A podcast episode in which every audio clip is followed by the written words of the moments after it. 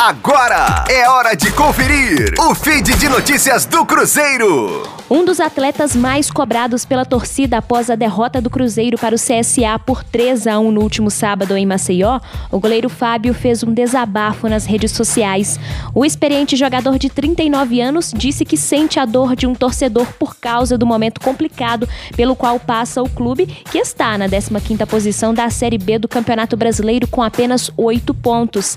Fábio disse que não vai expor o que acontece no dia a dia do Cruzeiro, mas garantiu que há cobrança. Demonstrou tristeza com o momento atual e disse trabalhar todos os dias para tirar o Cruzeiro da Série B.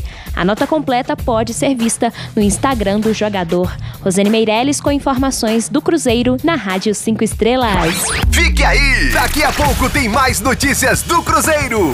Aqui, Rádio 5 Estrelas.